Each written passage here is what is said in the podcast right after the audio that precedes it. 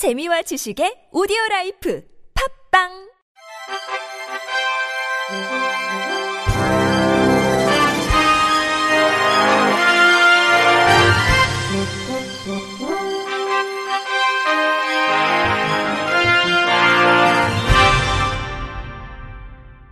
청취자 여러분 안녕하십니까? 5월 31일 수요일 KBRC 뉴스입니다.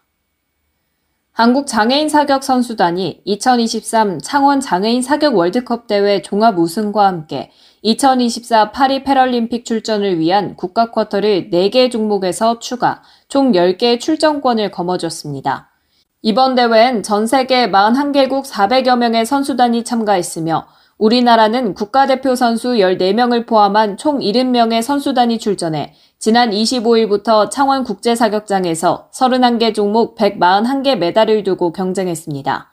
금메달 12개, 은메달 6개, 동메달 4개 등 총 22개 메달을 획득해 금메달 6개에 그친 중국을 제치고 종합 우승을 차지하며 지난해 창원 장애인 사격 월드컵 대회와 세계 장애인 사격 선수권 대회에 이어 장애인 사격 메이저 대회 연속 3연패 쾌거를 달성했습니다.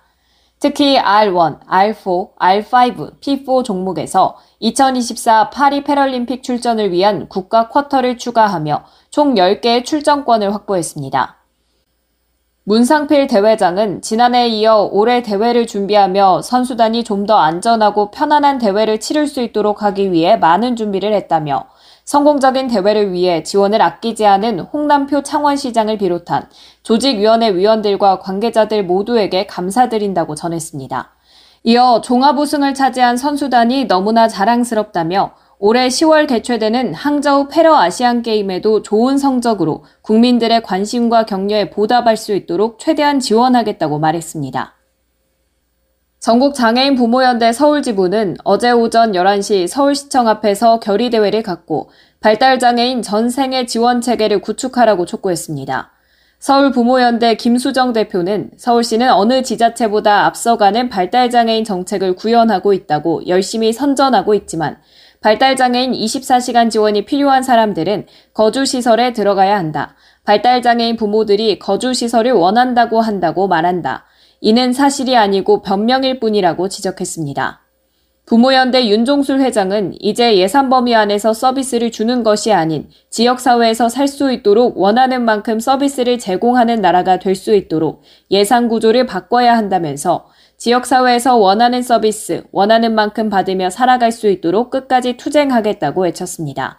이에 이들은 서울시에 발달장애인 주거권 보장 및 확대, 최중증 발달장애인 통합지원체계 구축, 발달장애인 행동지원센터 설치, 발달장애인 일자리 지원 확대, 장애 아동 지원센터 설치, 부양 의무제 기준 폐지 및 완화 등을 요구안이 담긴 정책 제안서를 전달했습니다. 장애인 평생교육 활성화를 위해 국회 교육위원회에서 장애인 평생교육법안이 논의되고 있는 가운데 현재 장애인 평생학습 도시는 대도시에만 몰려 있어 비수도권 지역의 소규모 도시에 장애인 평생교육 정책 수립과 운영이 시급한 것으로 나타났습니다. 이에 국립특수교육원 특수교육연구에 최근 개설된 지역사회 기반 장애인 평생학습 도시 실행과제 도출 연구는 장애인 평생학습의 지역 간 격차 해소를 위한 4개 정책 영역의 16개 실행과제를 제시했습니다. 구체적으로 장애인 평생교육 기반 구축을 위한 예산 확보와 기관 확대, 협의회 구성, 편의 제공 지원 강화를, 장애인 평생교육 역량 강화를 위한 코디네이터 양성, 강사 양성 및 파견, 기관 컨설팅, 장애 인식 개선 교육을 제안했습니다. 또 장애인 평생 교육 기회 확대를 위한 찾아가는 교육 프로그램 확대, 장애 유형별 프로그램 개발 및 보급, 가족 지원 프로그램 개발 및 보급, 정보 제공 시스템 구축과 장애인 평생교육 네트워크 형성을 위한 지역사회 내 교육 행정 복지 협력 체계 구축, 장애인 일자리 연계를 위한 협력 체계 구축, 일반 장애인 평생교육기관 간 연계 강화, 행정부처 간 연계 강화를 주문했습니다. 연구 보고서는 장애인 평생교육 지역 간 격차를 타개하기 위해선 교육부가 소규모 도시의 장애인 평생교육 인프라를 지원할 수 있는 별도의 정책을 수립하거나 소규모 도시를 배려한 장애인 평생학습 도시 정책 내용을 수정해야 한다고 진단했습니다. 이어 소규모 도시에선 장애인 평생학습 도시 정책에 의존하지 않고 자생적으로 장애인 평생교육 진흥을 위한 역량을 기를 필요가 있다고 강조했습니다. 미랄복지재단은 내일부터 7월 16일까지 제9회 스토리텔링 공모전을 개최합니다. 이번 공모전은 장애 관련 경험담을 일상 부문, 고용 부문으로 나눠 공모하며 장애와 관련된 실제 경험담을 갖고 있는 사람 누구나 참여 가능합니다. 일상 부문은 장애인의 꿈과 도전, 장애인 가족 및 지인으로서 겪은 이야기, 장애 관련 깨달음을 얻은 사건 등 일상 속에서 겪은 이야기를, 고용 부문은 장애인 고용에 대한 잘못된 편견이나 차별, 선입견을 없앨 수 있는 내용, 장애인 근로자나 동료의 작업 현장 이야기 등으로 응모하면 됩니다. 응모작에 대해선 내부 심사와 외부 심사를 거쳐 오는 8월 24일 공모전 및 미랄복지재단 공식 누리집에서 발표하고 당선작은 웹툰, 오디오북 등 관련 신규 콘텐츠로 활용할 계획입니다. 전라남도가 발달장애인 평생 돌봄 강화를 위한 긴급 돌봄센터를 나주에 개설해 내일부터 24시간 돌봄 서비스를 운영합니다. 긴급 돌봄센터는 발달장애인 보호자의 입원과 치료, 그리고 경조사 등 긴급 상황 발생 시 1회 최대 일주일, 연간 30일 이내로 이용할 수 있습니다. 하루 이용료와 식비는 15,000원이지만 국민 기초생활수급자와 차상위 계층은 이용료가 면제됩니다. 정부 국정과제에 따라 설치된 이번 긴급 돌봄센터는 발달장애인이 가정과 같은 생활 환경에서 편안하고 안전하게 지내도록 아파트형 돌봄센터로 운영될 예정입니다.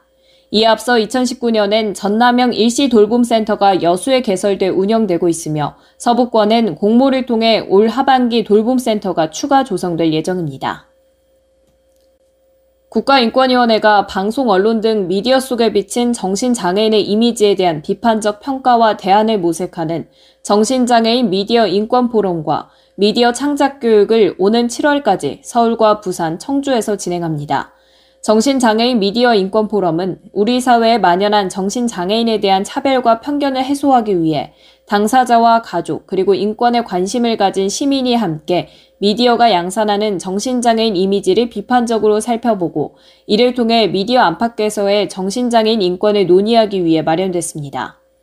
또 미디어 창작 교육에선 정신장애인 인권을 주제로 미디어 콘텐츠를 직접 기획하고 제작합니다. 정신장애인 당사자와 가족, 그리고 정신장애인 인권에 관심을 가진 사람이면 사전 신청을 통해 참가 가능하며 자세한 지역별 일정은 인권위 누리집에서 확인할 수 있습니다. 끝으로 날씨입니다. 6월인 첫날 내일 중부지방은 낮에 덥겠습니다. 반면 남부와 제주는 흐린 가운데 비 소식이 있는데요. 비는 내일 오전에 제주와 남해안부터 시작돼서 밤에는 충청권 남부까지 확대되겠고 모레 아침엔 대부분 그치겠습니다. 비의 양은 제주와 경남 지역에 10에서 40mm, 경북 남부와 호남엔 5에서 20, 그 밖에 충청과 경북 북부 지역엔 5mm 안팎이 예상됩니다. 내일 중부지방 하늘엔 구름만 다소 끼겠고 아침까지 중부 서해안을 중심으로 특히 안개가 매우 짙게 끼겠습니다. 당분간 제주 해안으로는 강한 너울성 파도가 밀려들겠습니다. 내일 낮 기온은 서울 27도, 강릉 30도까지 오르면서 덥겠고 남부지방은 비가 내리면서 더위가 일시적으로 주춤하겠습니다. 당분간 대체로 맑은 날씨가 이어지는 가운데 주말엔 30도 안팎의 더위가 예상됩니다. 날씨였습니다. 이상으로 수요일 KBRC 뉴스를 마칩니다. 지금까지 제작의 이창훈, 진행의 최유선이었습니다. 고맙습니다. KBRC